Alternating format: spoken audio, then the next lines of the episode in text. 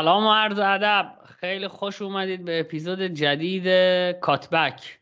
اپیزودی که قراره توی اون در مورد لالیگا صحبت کنیم. من هستم سینا است و علیرضای عزیز. بدون مقدمه و فوت وقت بریم توی دل داستان. فقط با این ذکر این نکته که ما توی این اپیزود فقط در مورد دو تا تیم مهم لالیگا صحبت می‌کنیم. یعنی رئال مادرید و بارسلونا با تمرکز بیشتر روی بارسلونا به دلیل تغییراتی که دادن. بقیه تیم های لالیگا هم به نوبه خودشون مهمن ولی این هفته برای ما مهم نیستن حقیقتا و می‌خوایم در مورد اینا صحبت کنیم. با سینا شروع کنیم. و بارسلونا را اگه علی رضا موافق باشه که هست بذاریم آخر کار چون قرار مفصل تر در موردش صحبت کنیم. سینا بذار من با یه سوال شروع کنم. سوالی که به عنوان یک ناظر بیرونی حداقل برام جذاب جوابش رو بدونم. چیزی که توی رئال این فصل حداقل برای من خیلی جذاب بود و دوستش داشتم اون حضور عجیب و غریب و یه جوری پرشکوه کاماوینگا تو بازی اولیش بود. اصلا منظورم گل زدنش نیست منظورم تاثیرات مستقیمش نیست. اون هیبتی که وسط زمین داشت. فکر کنم با هم که صحبت کردیم گفتم داره داد می‌زنه که من روزی گنده این تیمه میشم. چی شد که الان فکر کنم اخیرا کمتر بهش بازی می‌رسه؟ مصدومیت یا نه افت مثلا کیفیت بوده یا تصمیم مثلا تاکتیکی بوده؟ خب منم اول سلام عرض می‌کنم خدمت شنونده و تو نوید و علیرضا. در مورد بازی نکردن کاماوینگا اینو بگم که والوردم به صورت موازی این شرایط رو داره. یعنی اونم بهش اونقدر فرصت نمی‌رسه که بازی بکنه. دلیلش این مقطعی بود که ما داشتیم و خب الان برنامه بازی که انجام دادیم روبرومه و بازی هایی که داشتیم توی این مدت یه جورایی سرنوشت ما رو تو دو تا تورنمنت مشخص می‌کرد. یعنی ما از 21 نوامبر که با گرانا بازی داشتیم. بازی ها رو همینطوری جلو می اومدیم بازی ها سختتر می‌شد. یعنی بعدش بعد مقابل شریف بازی می‌کردیم مقابل سویا اتلتیک بیلبائو سوسیداد اینتر و اتلتیکو مادرید. و خب بعد از اون بازی که حالا ما داشتیم مقابل اسپانیول و باختی که داشتیم و تغییراتی که انجام داده بود آنجلوتی و موثر نبود تصمیم گرفت برگرده به همون که قدیمی رئال مادرید یعنی کروس مودریچ و کاسمیرو و خب جوابم داده بود. بعد از اون بازی ما تا بازی مقابل گرانادا همه بازیامونو برده بودیم به جز بازی جلو اوساسونا که خب تو این مقطع پرفشار و حساس که بازیامون هم سخت بود تصمیم گرفت دوباره به این خط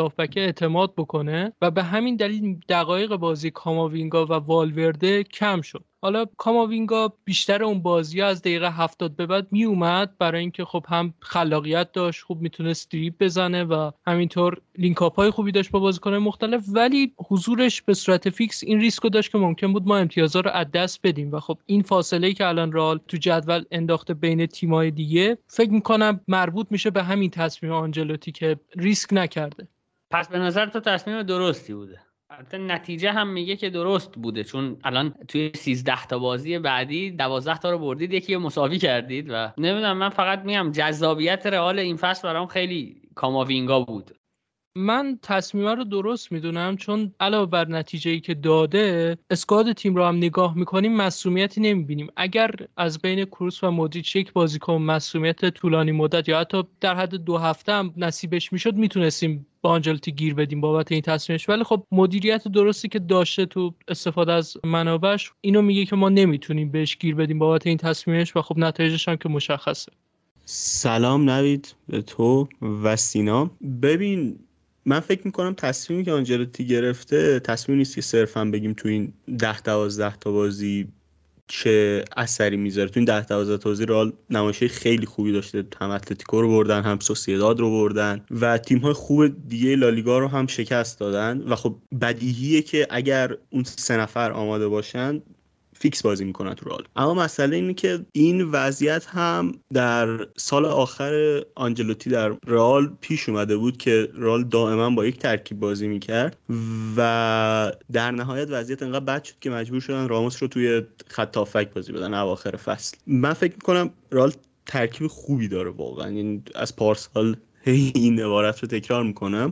و خرید کاماوینگا خرید خیلی خوبی بود اما می‌تونست تو بعضی بازی ها به نظرم دقایق بیشتری به کاماوینگا فرصت برسه. بازی های زیادی بودن که لزوما نیازی نبود که اون سه نفر باشن تا رال برنده بازی بشه. مثل بازی گرانادا که رال اصلا یه اختلاف سطح عجیب غریب با اون تیم داره. مثلا کامینگا تو بازی ده دقیقه بازی می‌کنه. از یه طرف دیگه حالا وقتی وارد بحث کلیت رئال بشیم رئال خیلی بیشتر تیم انتقالی شده و به نظرم فدوالورده بعد از اینکه از مصومیت برگشته می‌تونسته تو پستای متفاوت نه فقط هافک بیاد و در ترکیب رئال قرار بگیره. به نظرم می‌تونست تو وینگر راست بازی کنه دقایق خوبی هم بگیره. به نظرم از مثلا بازیکنی مثل آسنسیو که پیشرفت خیلی خوبی داشته این فصل تو اپیزود اول می‌گفتیم که تو تیم آنجلوتی می‌تونه به درد بخوره. بازیکن بهتری در نهایت. یه مشکل دیگه رئال رو هم که حل می‌کنه به نظرم حضور والورده اینه که والورده هوش خوبی داره در حمله به فضاها. یعنی حتی اگر تیم در فاز مالکیت باشه یعنی لزوما تیم توی انتقال ها نخواد موقعیت بسازه والورده بارها نشون داده که می‌تونه پشت دفاع رقیب حرکت کنه تو نیم فضاها.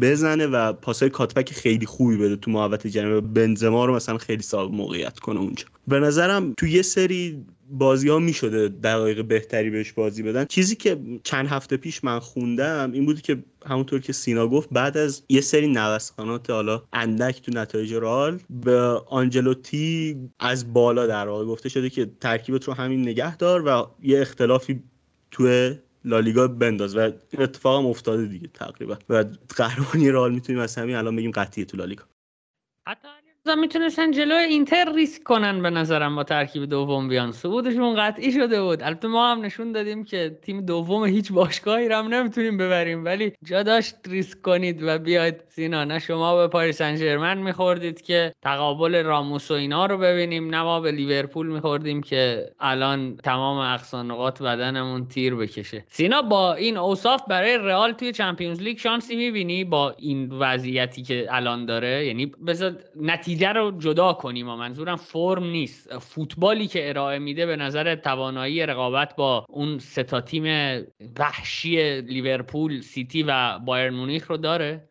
من اول اون سه تا تیم یه تیم بهش اضافه می‌کنم. فکر کنم چلسی هم جزء همون تیم هاست. یعنی فکر کنم چهار تا تیمن که قدرت اصلی رو دارن و فکر کنم مدعی اصلی باشن. در مورد فوتبالی که بازی می‌کنیم فکر می‌کنم شانس داره تا نیمه نهایی بیاد بالا. یعنی سقفش رو نیمه نهایی رسیدن می‌دونم. اما در مورد قرعه پاریس فکر کنم 50 50 یعنی با توجه به مهاجمای پاریس که خب خیلی تو دفاع مشارکت کمی دارن و خب خط یک جورایی بعد جور اونا رو بکشه. بکم بار خلاقیتش کمه و همینطور فول هایی که استفاده می‌کنن خیلی میل به نفوذ شدیدی دارن و خب فضای پشت خیلی خالی. من فکر می‌کنم شانس داریم مقابل پاریس سن و شانسمون هم برابره چون تو بعضی از پست‌ها حالا اونا بهترن و تو بعضی از پست‌ها کیفیت بازیکنان ما بهتره. اما خب با این اوصاف فکر می‌کنم نیمه نهایی سقف این تیمه و نتیجه بالاتر من انتظار ندارم از این رئال مادرید چون نیمکت این تیم اجازه نمیده که بیشتر از این بالا بره. ممنون سینا. یه سوال دیگه هم ازت داشتم سینا. فصل پیش خیلی به زیدان انتقاد می‌کردن که نه که فصل پیش حتی در طول کریری که زیدان توی رئال بود بهش انتقاد می‌کردن که تا آقا یه سری بازیکن ها مثل نمی‌دونم اودگارد و همینایی که ریخته شد دور از رئال و خیلی نتیجه بدی هم نگرفتید انتقاد می‌شد که اینها رو ازشون استفاده نمی‌کنه. توی این چند هفته به یوویچ بیشتر بازی رسید. آیا تغییری توی عملکرد یوویچ دیدی یا نه؟ یا به نظرت همچنان یه اختلاف سطح فاحشی وجود داره بین یوویچ و بنزما که باعث میشه که مربی بهش اعتماد نکنه و دقایق کافی نگیره. خب در مورد اختلاف سطحشون که خیلی واضحه. یعنی بنزما الان جز 5 تا مهاجم برتر دنیاست و خب یوویچ فکر نمی‌کنم جز 20 هم باشه. ولی در مورد اینکه یوویچ تغییر کرده فکر می‌کنم با انگیزه تر شده. یعنی تو بازی تیم سعی می‌کنه بیشتر مشارکت داشته باشه. ولی خب متاسفانه یک مقدار اون خصوصیاتی که کریم بنزما داره رو نداره. یعنی مثلا کریم بنزما خیلی خوب می‌تونه تیم از زیر پرس در بیاره. به واسطه اینکه دریبلینگ خیلی خوبی داره. خیلی خوب می‌تونه پشت به دروازه بازی بکنه. دید خیلی خوبی داره تو راه انداختن وینگرها. اما یوویچ تو فوتبال حالا انتقالی که تو فرانکفورت بازی می‌کرده خب یک مقدار فکر می‌کنم اینو یاد نگرفته و خب خیلی بیشتر به سمت دروازه می‌تونه بازی بکنه و فکر می‌کنم بهترین نقشی که می‌تونه یوویچ بازی بکنه pressing forward ه که خب یه option یه که کریم بنزما نداره با توجه به سنش و خب قابلیتایی که تو بازیش نداره فکر کنم یوویچ اگر می‌خواد رقابت بکنه با بنزما باید یه تایپ جدیدی از مهاجم باشه که دقایق بیشتری بگیره. و خب با فرم الانش یک مقدار می‌تونه تعویضی مسمر ثمری باشه. همین. من در مورد یوویچ فکر می‌کنم که همونطور که سینا گفت بزرگترین تغییری که در یوویچ و رئال ایجاد شده تغییر شکل بازیه. و این فرصت رو به یوویچ میده که دوباره یه فوتبال شبیهی به دوران اوجش توی فرانکفورت بازی کن من فکر کنم بزرگترین تفاوت که این دو نفر دارن یعنی بنزما و یوویچ بیشتر توی زمان مالکیت برگرده. یعنی اینکه یوویچ لزوما مهاجم خلاقی نیست. نمی‌تونه بیاد خارج از box. مثلا چیزی که ما از بنزما بارها دیدیم به سمت چپ شیفت پیدا کنه سانترهای خوبی داشته باشه یا فضایی رو برای وینگرها فراهم کنه. اما تو همین دوتا بازی که بازی کرده به نظرم منظورم جلوی سوسیداد و اتلتیکو مادریده به نظرم خیلی توی انتقال ها به کار تیم میاد مخصوصا به عنوان یه بازیکنی که توپ رو بگیره چند ثانیه نگه داره و وینیسیوس و حالا اون یکی وینگر تیم رو صاحب توپ کنه. روی گل روی گل های رئال مادرید در واقع از چهار تا گلشون رو سه تاش تاثیرگذار بوده و دقیقا همین کارها رو می‌کنه. روی گلشون جلوی سوسیداد عملا مدافع سوسیداد رو کشید به کناره محوطه جریمه و یه فضای عجیب غریب واسه وینیسیوس ایجاد کرد. تو بازی اتلتیکو هم روی گل دوم دقیقا روی یه انتقال سریع دیدیم که می‌تونه چقدر بازیکن موثری باشه توپ رو داد به وینیسیوس و بعد وینیسیوس به آسنسیو داد و رئال بازی رو تغییر داد. دمت گرم رضا سینا اگر نکته ای داری که فکر می‌کنی قبل از اینکه بریم سراغ بارسلونا و وضعیت نچندان مشخص این روزاش اگر نکته ای داری میشنویم و بعد میریم. خب من فقط یه نکته کوتاه در مورد خط دفاع رئال بگم. تو این چند تا بازی خط دفاعی رئال یک مقدار پیشرفت کرده اما خب دو تا مشکل کلی داره. مشکل اول روی هواست یعنی خب با رفتن راموس و وارام میانگین قدی زوج خط دفاعی ما کاهش پیدا کرده و خب ادر میلیتائو روی دوئلای هوایی عملکردش خوب بوده. ولی خب این کافی نبوده تا اینجا کار. یعنی ما جلو بیلباو اکثر سانترایی که بیلباو انجام می‌داد خطرناک بود و خب خروجه کورتا یه جورایی تونست ما رو نجات بده از اون وضعیت. و مشکل دوم همون انتقال های منفیه. یعنی ما وقتی توپ رو از دست میدیم و هنوز سازماندهی دفاعی نداریم و تیم حریف می‌خواد ضد حمله رو شروع بکنه جایگیری آلبا خیلی جلوتر از یک مدافع وسط استاپره. چون واقعا تو بازی سازی خیلی خوبه تو حملات می‌تونه تهدید گل باشه و خب طبیعیه که جلوتر باشه اما حضور مندی هم باعث شده یک مقدار سمت چپ ما بهتر بشه. اما خب با توجه به اینکه کروس یک مقدار از لحاظ شاخص های دفاعی هافبک متوسط رو به پایینی تلقی میشه خب یک مقدار سمت چپ ما ضعیف شده و خب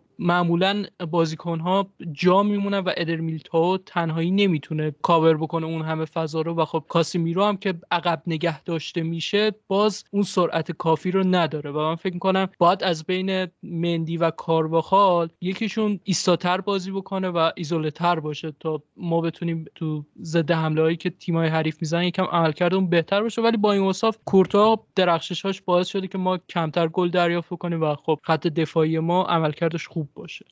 ممنونم سینا. دم شما گرم. علیرضا هم که به نظر نمی‌رسه نکته ای داشته باشه در مورد رئال. و بریم سراغ بارسلونا. بارسلونایی که آقای کمان رو اخراج کرد و رفت سراغ ژاوی از اسد برداشت مردی رو اوورد روی نیمکت نشوند و به امید ایجاد یک سری تغییراتی که مسلما دیدشون بلند مدت بوده. با 6 تا بازی خیلی نمیشه در موردش صحبت کرد. بریم سراغ علیرضا. علیرضا یه چیزی همه اول مشخص کنیم که اصلا منظورم این نیست که بخوایم ژاوی رو توی این شش بازی قضاوت کنیم. یعنی بهم نکته نگو که نمی‌دونم زوده برای قضاوت و اینا می‌دونم. می‌خوام اول با این سوال ازت شروع کنم بحث رو که آیا توی باشگاه بارسلونا مشخصا دیدی وجود داره که پروژه با ژاوی قراره به چه سمتی بره؟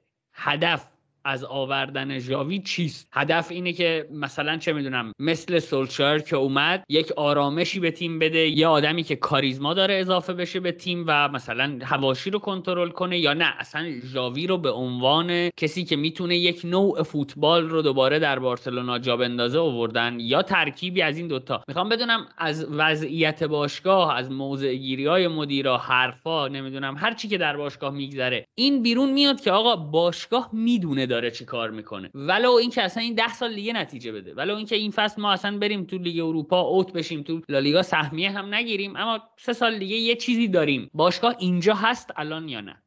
ببین مقایسش با اوله به نظرم خیلی مقایسه درست نیست. چون که در حقیقت حضور اوله به خاطر این بود که فقط یه گزینه وسط فصلی می‌خواستن و بهش قرارداد تا پایان فصل دارن. ابتدا و بعد از نتایج خوبش قراردادش تمدید کردن. قرارداد جاوی قرارداد طولانی مدت تریه. دو نیم ساله اگر اشتباه نکنم تا 2024 میشه دیگه. و در حقیقت چیزی که گفته میشه اینه که پروژه‌ای که با جاوی دارن یک پروژه میان مدت و بلند مدته و اگر تیمی ساخته بشه و جاوی عمل کرده مناسبی داشته باشه باشگاه می‌خواد پروژه رو با جاوی ادامه بده.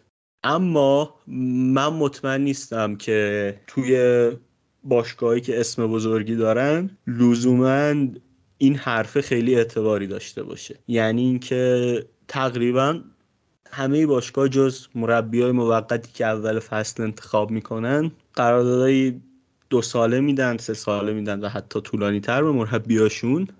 ولی اگر نتایج لازم رو نگیرن در نهایت به نظرم یه جایی می‌رسه که دکمه رو بزنن. یعنی اون قسمت حرفت که گفتی که ولو اینکه نتیجه نده اما ما می‌دونیم ده سال دیگه به یک جایی برسیم فکر نمی کنم اتفاق بیفته توی باشگاه بزرگ حداقل. خب حالا بریم سراغ چیزی که در این شش بازی دیدیم.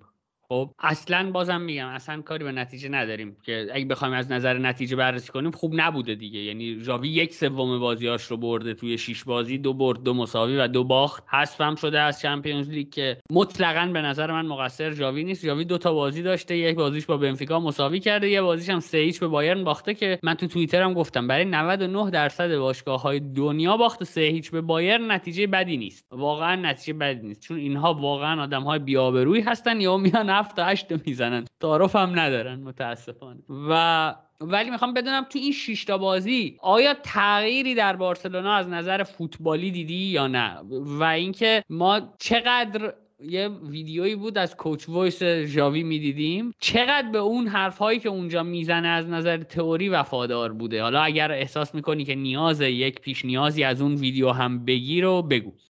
خب من اول قسمت دوم سوالت رو جواب بدم. فوتبالی که ژاوی مد نظرشه که بازی کنه یه فوتبالیه که در حقیقت سه مدافع وسط. به ساده ترین شیوه دارم توضیح میدم. چهار هافک میانی و سه مهاجم داره که دو تا از این مهاجما وینگرن و وظیفهشون اینه که عرض زمین رو تامین کنن. و خب مهاجم نوک هم کارش مشخص لینک اپ می‌کنه. تو محوطه جریمه حضور داره. هافبک ها دو تای جلوی باید به شکل مربع تصور کنید. دوتای جلوی تو نیم فضا قرار می‌گیرن. چیزی که ما زیاد مثلا تو منچستر سیتی می‌بینیم تو نیم فضا حرکت می‌کنن خلاقیت دارن اونجا و حرکات ترکیبی انجام میدن و خب اون دو تا هافک دیگه بسته به شرایط بازی موقعیت هاشون تغییر می‌کنه. ممکنه یکیشون بیاد عقبتر یکیشون جلوتر قرار بگیره ممکنه جفتشون عقب وایستن. حالا باگ های این شکل بازی کردن چیه از نظر من. مهمترین باگش تو بیلدا. شما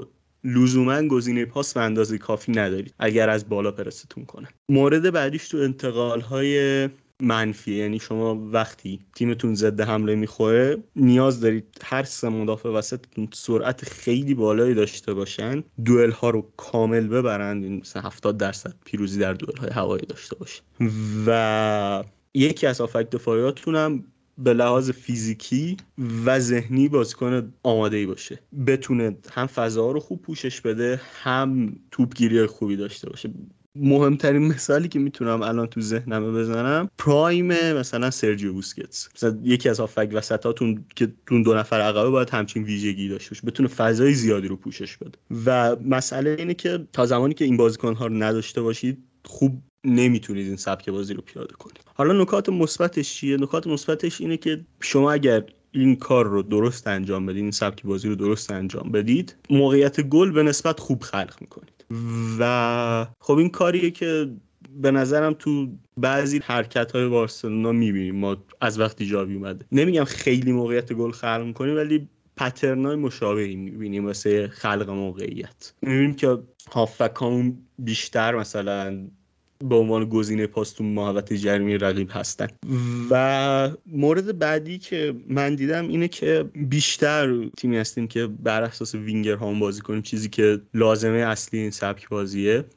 و خب مثلا چه می‌دونم بازیکنان مثل عبده رو دیدیم یا الیاس این بازیکنان که از تیم دوممون اضافه شدن. به نظرم تا زمانی که ما وینگر دیگه نخریم و حالا مثلا بازیکن مثل آنسوفاتی برنگرده یه سری مشکلات خواهیم داشت. اما در کل روندی که من می‌بینم تغییر بزرگی نداره اما یه سری جزئیات کوچیک سعی شده که دستکاری بشه توی این سبک بازی. مرسی علی رضا علی رضا بریم سراغ جاهایی که مشکل دارید توی بارسلونا. ببین بله هر تیمی هر چقدر آماده یه سری نقاط ضعف داره. احتمالا تیمی با حال و روز بارسلونا نقاط ضعف بیشتری هم داره که یعنی اصلا موفقیت برای همچین باشگاههایی از حذف نقاط ضعف میگذره دیگه. و خب نقاط ضعف می‌تونه حداقل به نظر من ناشی از سه تا دلیل باشه یا اینکه تئوری فوتبال مشکل داره یا اینکه تصمیمات اشتباه مربی و یا اینکه مهره به شدت ناکافی و نامناسب برای اون پست. یعنی احساس ناکافی بودن بکنی به قول این توییتریا. بهم بگو نقاط ضعف بارسلونا کجاست و دلیلش کدوم یکی از این ستاست یا اگه دلیل دیگه ای داره اونو بهم بگو. ببین تو زمین به نظرم بارسلونا چیزهای زیادی برای بهبود دادن داره. یعنی باید خیلی چیزها تو این تیم تغییر کنه. و یه قسمتش به نظرم از این نشأت می‌گیره که در نهایت جاوی مربی با تجربه ای نیست. دو فصل فقط مربیگری کرده. یه بخش دیگه هم از این نشأت می‌گیره که ممکنه جاوی مربی خوبی نباشه. این هم گزینه که به حال وجود داره دیگه. ما نمی‌دونیم سطح جاوی چیه بر چون که همونطور که گفتم سابقه مربیگری که ما از این آدم نداریم. مسئله سومم اینه که باشگاه در نهایت توی سری پست ضعف داره. به نظر من حالا من به ترتیب اولویتی که خودم فکر می‌کنم میگه ما حتما یه وینگر می‌خوایم یه مهاجم نوک می‌خوایم یه دفاع وسط یه هافبک دفاعی و fullback چپ. یعنی پنج تا بازیکن شد اینا که من گفتم. و حالا با بعضیاش میشه کج‌دار و مریز تا کرد. اما وینگر رو حتما بارسلونا به نظرم باید بخره. بازیکن که لینک شده ما قبلا رحیم استرلینگ لینک شده بود که به نظر من خیلی گزینه خوبی بود ولی همون قد دور از ذهن بود. و حالا بحث فرانتورسته که اگر اتفاق بیفته به نظر من خرید خوبیه. بازیکن 21 ساله است می‌تونه از این بهتر بشه. و من خوشحال میشم. ریسکی که بالاخره باید بکنیم. بازیکن جوان ممکنم خیلی تغییری نکنه. بعد از اون ما یه مهاجم نوک حتما می‌خوایم ما خیلی خیلی خیلی از بازی ها رو به این دلیل امتیاز از دست میدیم که واقعا توی اون لحظه آخر لحظه‌ای که باید توپ رو به یکی پاس بدیم گزینه نداریم. من از فصل پیش یه مثالی می‌زنم. این مسی بازیکنی که توی ایکس جی هاش خیلی overperform می‌کنه. فکر نکنم فصلی داشته باشی که توی open play کمتر ایکس گل زده باشه همه رو بالا زد. تو نیم فصل اول فصل پیش خب فرم خوبی نداشت دیگه. مثلا فکر کنم هفت گل هشت گل زده بود با ایکس 11 و یکی از دلایلش این بود که خب خیلی وقت بود به عنوان شماره نه بازی نکرده بود و نقشی هم که داشت خیلی مناسب نبود و توی موقعیت های درستی صاحب توپ نمیشه اما تو نیم فصل دوم در حقیقت کنم مثلا خودش به این نتیجه رسیده بود یا با کومان به این نتیجه رسیده بودن که خیلی از بازی ها فقط تصمیم گرفته بود که از پشت محوطه شوت بزنه و مثلا فکر کنم با ایکس 7 یا 8 مثلا 19 تا گل زده بود تو لالیگا. و خب این یه چیز عجیب غریبه دیگه. نرمال نیست این ثبت نداد از سمت هر بازی کنی. دلیلش از این نشأت می‌گیره که به این نتیجه رسیدن که ما لزوما گزینه مناسبی برای توی باکسمون نداریم. پس هر توپی که بهمون رسید رو شوت می‌کنیم و خب یه کیفیتی وجود داره که با استفاده از اون کیفیت نادری وجود داره که با استفاده از اون ما گل می‌زنیم و خب با فصل پیش تونستیم این معضل رو تا حدی پوشش بدیم. اما این فصل کسی رو نداریم. آنسوفاتی گزینه بدی نیست اما مصدومه باید دقایقش به نظرم مدیریت بشه تو این سن. ممفیس اونقدر بازیکنی نیست که تو box بازی کنه. به نظرم به عنوان وینگر بازیکن موثرتریه و خب در حقیقت گزینه‌های ما محدودن. آگورو رو شاید برای همین گرفتیم. ولی خب آگورو هم وضعیت سلامتیش مشخص نیست. تو احتمالا خدافظی می‌کنه از فوتبال.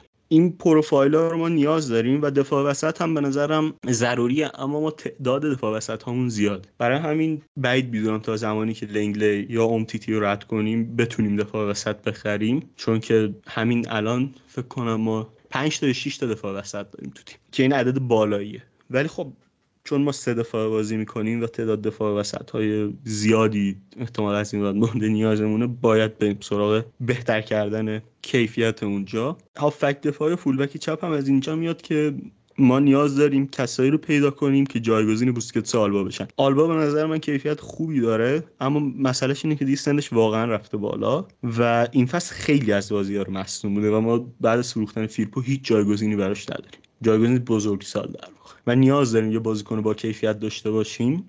هافک دفاعی هم که به نظرم بوسکتس امسال نه نهایتا سال بعد بعد از بارسا بره. قراردادش هم تموم میشه همون موقع و نباید به نظرم دوباره بذاریم به وارد یک فاز ترس بشیم. گزینه‌های آزاد هم هستن یعنی اگر یکم باهوش باشن مثلا کامارا بازیکن مارسی گزینه مناسبی یا واقعا. یه پست دیگه هم که من یادم رفت ولی به نظرم از فولبک و هافک دفاعی مهمتر دروازه‌بانه که اونجا هم اتفاقا بازیکن آزاد خوب هست که امروز هم یه مسابقه کرده بود. حالا با توافق می‌کنه احتمالا با باشگاه اینتر اما اونانا مسابقه کرده بود گفته بود بارسلونا گزینه اول من, من فکر می‌کنم اگر بارسلونا شانسی داره برای گرفتن اونانا حتما باید براش اقدام کنه ترشتگین دو فصل پیش در واقع فصل اول کمان در بارسلونا یه مسئولیت زانوی بد داشت. و خب بعد از اون اون گلری که مثلا فصلی 7 تا گل تفاوت باشه بین post-shot xG و گلای دریافتیش نبود خیلی افت کرده. همیشه داره بیشتر از اون حدی که باید گل بخوره. مخصوصا تو این بازی های آخرمون نشون داد. گلی که از سانه خورد خیلی گل بدی بود. یا جفت گل هایی که از اوساسونا خورد خیلی گل های بدی بودن. و مثال ها زیاده واقعا. نیاز داریم. ما این پروفایل رو تو تیممون نیاز داریم و حالا این شانس رو هم داریم که بازیکن آزاد هستن و اگر یکم باهوش عمل کنیم و اون آستانه مالی باشگاه هم بالاخره با قرارداد اسپانسر تعمین بشه اون برتری که نیاز داره تا یه حاشیه امنی فراهم بشه به نظرم می‌تونیم گزینه‌های خوبی پیدا کنیم برای تقویت اسکواد. دمت گرم علی رضا ممنون. فقط یه سوال سوال آخر در واقع. اینکه من می‌دونم که پاسخ درست به این سوال اینه که اگر حرفهایی که زدم عملی بشه امیدوار خواهم بود. اگر نه خب نه امیدوار نیستم. سوالم اینه که امیدواری به تیم ژاوی یا نه؟ به نظرت به اون چیزی که می‌خواد می‌رسه یا نه؟ که میگم جواب درست اینه که جواب درست رو در واقع می‌دونم که اگر این حرفایی که زدم عملی بشه بله امیدوارم. ولی مسئله اینه که میگم چقدر امید داری که این یعنی باشگاه تشخیص داده باشه این ضعف ها رو و بخواد در راستای برطرف کردنش گام برداره و اکت کنه. ببین ایجاوی یه سری تصمیمات بد گرفته مثل اینکه مثلا دست خیلی اعتماد نداره و احتمالا مثلا می‌خوام بفروشنش به نظر من تصمیم غلطیه واقعا. در کل هم قبل از اینکه مثلا اتفاقات بیفته و انتخاب بشه من زمانی که فقط بحثش بود و اخبار میمد که حالا جاوی گزینش گزینه است بین سی درصد امیدوار بودم که جاوی بتونه بارسا رو تیم خوبی بکنه. الان هم تقریبا همینقدر امیدوارم و جوابت رو خودت دادی. به نظرم زمانی من می‌تونم بگم ژاوی مربی خوبیه یا مربی خوبی نیست به صورت کلی خارج از عملکرد بارساش که یه سطحی از اسکواد بهش داده بشه و یک زمانی که بر مبنای اون قضاوت بشه به نظر من اسکواد بارسا خیلی بالا پایین زیاد داره و گرچه که این فصل نه کمان نه جاوی اون نتایج لازم رو نگرفتن اما و به نظر من یکم بدتر از سطح تیم. یکم که کلمه خیلی ملایم. خیلی بدتر از سطحی که باید داخل زمین نتیجه گرفتن. اما در نهایت این حرف هم درسته که ما خیلی از بازیکنامون رو از دست دادیم تو این دو سال که نباید مثلا بدون جایگزین رهاشون کردیم و این حرف هم درسته که اونها خیلی تحت فشار بودن در حقیقت. ممنون علی رضا. من حالا یه چیزی هم میگم. نظرت رو در مورد این ادعایی که من دارم مطرح کن و این حرفه یکم کلیتر از بارسلونا. من با این روی کردی که مثلا ژاوی رو در این وضعیت بیاری بارسلونا یکم مشکل دارم. میگم اصلا منظورم فقط ژاوی تنها و بارسلونا تنها نیست. منظورم استوره یک باشگاهه که پیش بینی میشه یک توان مربیگری داره یک حرفی در فوتبال برای زدن داره. در شرایطی بیاریش توی باشگاه که اگر نتیجه نگیره نت خیالت راحت نشه که این مشکل داره. می‌دونین چی میگم؟ الان اگر جاوی نتیجه نگیره ما واقعا نمی‌تونیم بگیم که جاویه که مشکل داره. برای اینکه جای جای باشگاه بارسلونا پر سوراخ سنبه که باید پر بشه یعنی پر از ایراده. و این فرصت رو در این زمان دادن به یکی از اسطوره هایی که تجربه ای هم نداره. یعنی نه رزومه ای برای قضاوت درست و درمونش وجود داره نه اینکه ما می‌تونیم عملکردش رو در تیممون خیلی قضاوت منصفانه ای بکنیم اگه شکست بخوره. من از این زاویه نمی‌فهمم آوردن ژاوی رو به بارسلونا. من از این زاویه فقط درک می‌کنم که یکی مثل ژاوی رو بیاری و از نقطه مقابلش. یعنی اینکه یا ترکیب خیلی خوبی داشته باشی نظیر باشه مربی قبلی حالا مثلا گند زده باشه مثل چیزی مثل بنیتز و زیدان یا اینکه ترکیبت خیلی بد باشه که مثلا به اینجا رسیده باشی که کسی مربیت نشه تو مجبور شی کسی که مثلا این رویا رو از قبل داشته که یه روزی مربی تیمت بشه رو انتخاب کنی. به نظرم که حاضر آبروش رو برات ریسک کنه. دقیقا. در این شرایط فقط ممکنه تو همچین کاری بتونی بکنی و من فکر می‌کنم کیس بارسلونا کیس دومه دیگه. یعنی هم ژاوی خیلی دلش می‌خواست مربی بارسا بشه طبیعتا چون اسطوره این تیمه. همین که بارسلونا احتمالا گزینه دیگه ای هم پیدا نمی‌کرد تو وسط فصل که بره دنبالش و بیارتش. یا حداقل گزینه ای که بگیم زیر رادار تیم باشه. ده هزار تا مربی تو جهان وجود داره دیگه.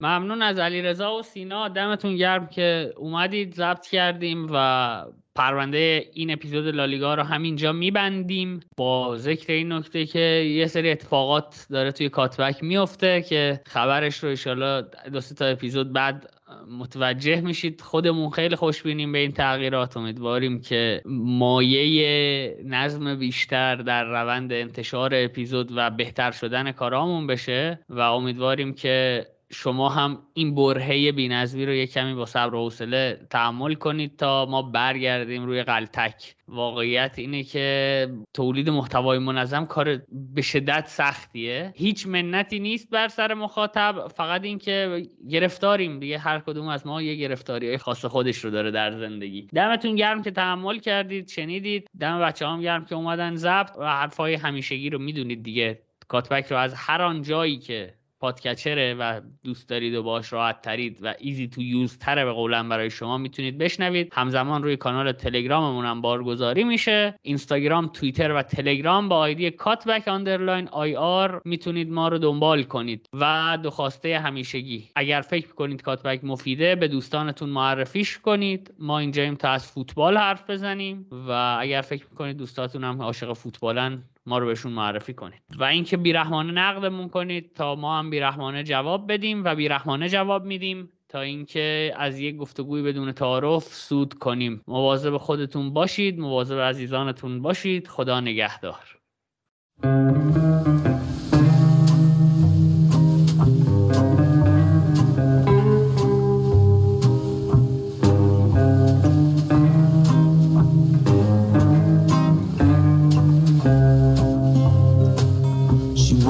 Middle class girl. She wasn't over her head. She thought she could stand up in the deep end. He had a bulletproof smile. He had money to burn. Thought she had the moon in her pocket, but now she's dead. She's so dead, forever dead, and love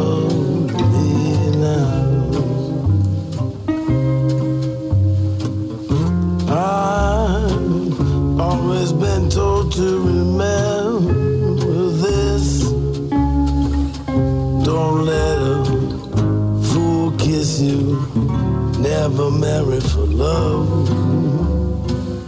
He was hard to impress. He knew everyone's secrets. He wore her on his arm just like jewelry. He never gave, but he got. He kept her on a leash.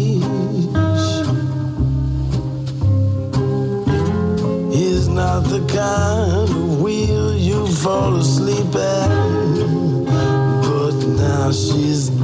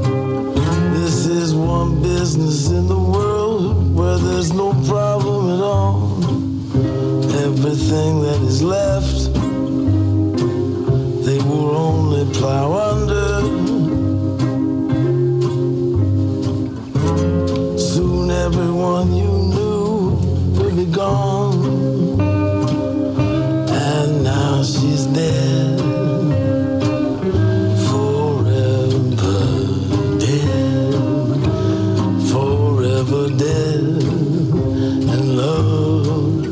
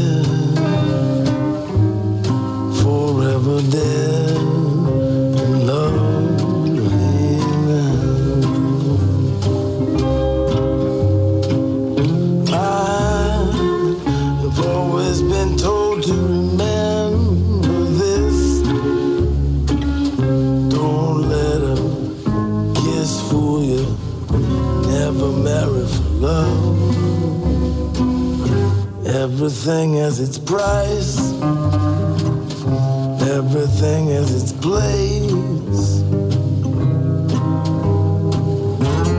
What's more romantic than dying in the moonlight?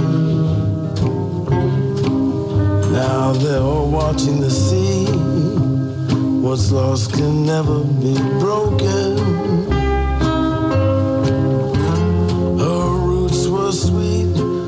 they were so shallow, and now she's dead.